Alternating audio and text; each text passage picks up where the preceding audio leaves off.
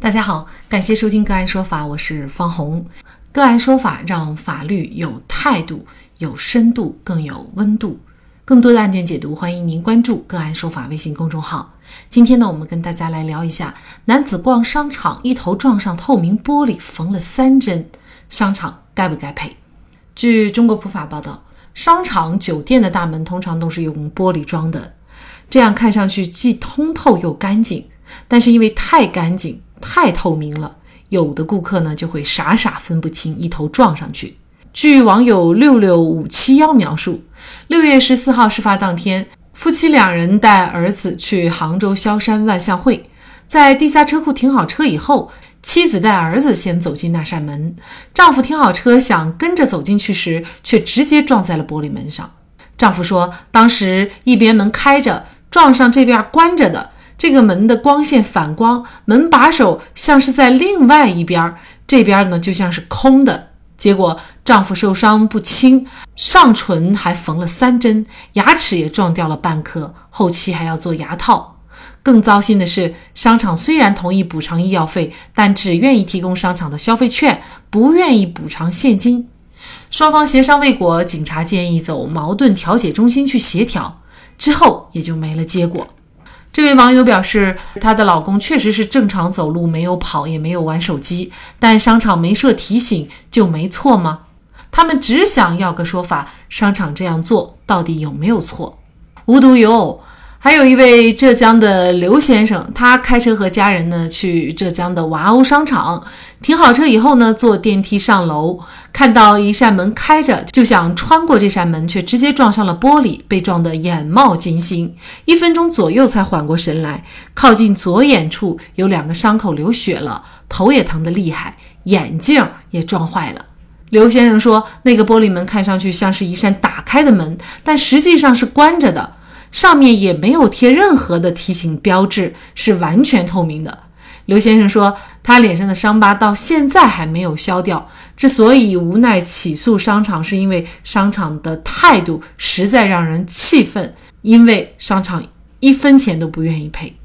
无奈之下，刘先生就把商场起诉到法院，要求赔偿医药费，一共是八千多元，精神损失费两千块。顾客撞到商场的玻璃门，商场到底有没有过错？要不要赔？就这相关的法律问题，今天呢，我们就邀请上海九泽律师事务所朱轩律师和我们一起来聊一下。朱律师您好，主持人你好，好，感谢朱律师啊。商场到底要不要赔？在法律上有没有一个判断的依据呢？这个依据是有的。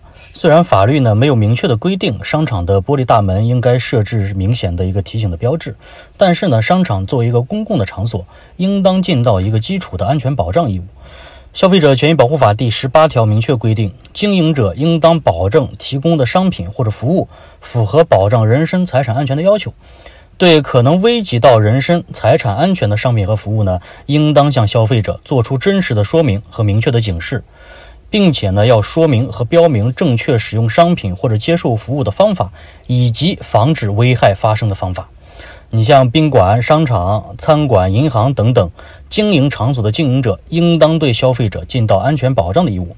那么，同时，《民法典》第一千一百九十八条也明确规定了，宾馆、商场、银行、车站等等公众场所经营场所的经营者。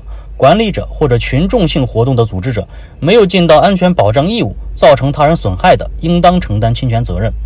那根据上面的这个法律规定呢，商场要不要赔，就是要看商场有没有尽到这个安全保障义务。对于商场有没有尽到这个安全保障义务，应该也是这个事件或者是两个案件的一个争议的焦点哈。很多网友呢对此事呢也是持不同的意见哈。那有网友就说呢，主要还是他自己不太小心。那么商场这些公共场所那么多玻璃，怎么可能要在每块玻璃上都要标明此处有玻璃提醒大家？那也有网友觉得呢，这个商场作为公共的场所呢，有责任和义务明确标志出存在安全隐患的地方，好像各方都很有道理哈。那么您？怎么认为这个商场在这方面到底有没有尽到安全保障义务？对于商场内的玻璃门呢，还真的要向公众说明此处有玻璃。商场啊，应该尽到最基本的一个提醒提示的义务，比如说在这个玻璃门上贴上醒目的防撞条，安排保安等工作人员进行随时的提示或者是巡逻。那在事故发生时呢，保安或者是商场的其他工作人员没有及时的发现，并且及时的制止，门上也没有贴到防撞条，那么就可以认定为商场的安全管理工作没有做到位。玻璃门没有防撞条，没有其他的明显的标识，或者说是没有保安或者其他工作人员进行引导，那么是可以认定商场存在一定的过错。当然，自己不小心没有注意到这个撞上了玻璃门啊，这个安全问题自己也是存在一定的过失，但呢，这并不能成为免除商场责任的理由。也就是说。并不代表着意味着说你商场所有的玻璃你都要贴上防撞条或者是警示标志，但是在一些人流量比较大，而且你又是门，就是出入你又是玻璃做的，你还是有义务来贴上一个这样的防撞条或者提示大家啊，这个地方到底是不是一个门啊？如果是商场承担过错的话，应该是赔多少才比较合适呢？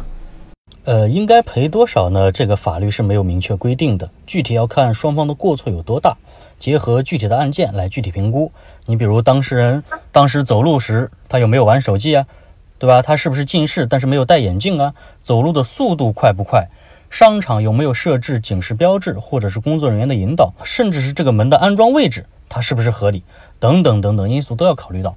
那根据最后产生的医药费多少，再酌情看商场应该赔多少。那如果双方协商呢，各退一步，法院判的话，也会酌情考虑到双方的过错大小，来确定最终的一个理赔的责任。那么，所以呢，作为这个商场啊，当然了，还有其他的一些公共场所，其实对于一些呃公众这种安全的义务呢，是特别严格的。那当然了，还有一些从咱们公众的角度进入公共场所，很多时候你受伤了，你觉得就是主要还是自己的原因。其实呢，有些时候。可能这个公共场所本身也要承担一点责任，所以到底什么样的情况下公共场所呃要承担这个责任？公共场所又应该注意什么样的问题呢？对于公共场所经营者呀，他应当尽到的义务呢，这个最高院是有明确明确规定的。那么公共场所的经营者应该尽到一个合理限度范围内的安全保障义务。总体上呢讲呢，这个安全保障义务的合理限度范围，应当根据与安全保障义务人。啊，所从事的营业或者是其他社会活动相适应的必要性和可能性，结合案件的具体情况予以认定。那判断的标准呢，一般是这个公共场所的经营人，是他的实际行为是否符合法律法规规章，或者是他特定行业的操作规正的要求，是否属于同类的社会活动，或者一个诚信善良的从业者应当达到的通常的程度。另外呢，一个预见可能性的大小也是作为判断保障义务是否属于合理限度范围内的标准之一。预见可能性呢，就是指我们站在一个正常的正常人、一般人的角度，能不能想到这个问题。经营者的安全保障义务的法理基础啊，是社会活动安全注意义务。社会活动安全注意义务原先只维持交通安全而言，那么后面呢，扩张到了其他的社会交往活动，强调在社会生活上应当负责。防范危害的义务，在自己有责任的领域内从事或者持续特定危险，负有义务情况，采取必要的、期待可能性的防范措施，保护其他人免于危险。那主要有三种情形：第一呢，是经营者纯粹的不作为，没有营造好一个很安全的消费环境，导致消费者受到损害。比如你挖水沟，应当加盖，或者是呃采取一些必要的措施，双树立那个防撞桶。呃，以防止消费者他掉进去。第二呢，就是经营者提供的服务本身或者是硬件设备不安全，导致客户受害，负有防范危险发生的义务。比如在家举办酒会，应当防止呃老化的一些零件啊，什么东西砸伤宾客，对吧？餐馆的楼梯没有全部的修好，那么应当设置一个告示牌，或者是切断通往楼梯的通道。第三呢，是因从事一定营业或职业的消费经营者消极不作为。没有尽到对不法侵害的防范和制止义务，比如经营的旅馆饭店，你要注意清除楼道的油渍，维护电梯安全，保障安全门畅通无阻的义务。记得之前我们个案说法也做过一期类似的节目，就说北京的一位王女士，她在公园的一个凉亭下台阶的时候呢，就摔骨折了。那她就起诉公园说，公园的台阶设置不合理，只设置了一级台阶，这个违反了公园的设计规范。因为呢，相关规范要求台阶的踏步数设计为不得少于两级。那么在只有一级的情况下呢，公园还没有设置任何的警示标志。那也因为此啊，法院最终判决呢，公园承担六成的责任，也就是五万块钱。所以呢，作为人员流量大的公共场所，必须要在每一个细节上做到规范和用心，这样才会对每一位顾客的安全负责。好，在这里再一次感谢上海九泽律师事务所朱轩律师。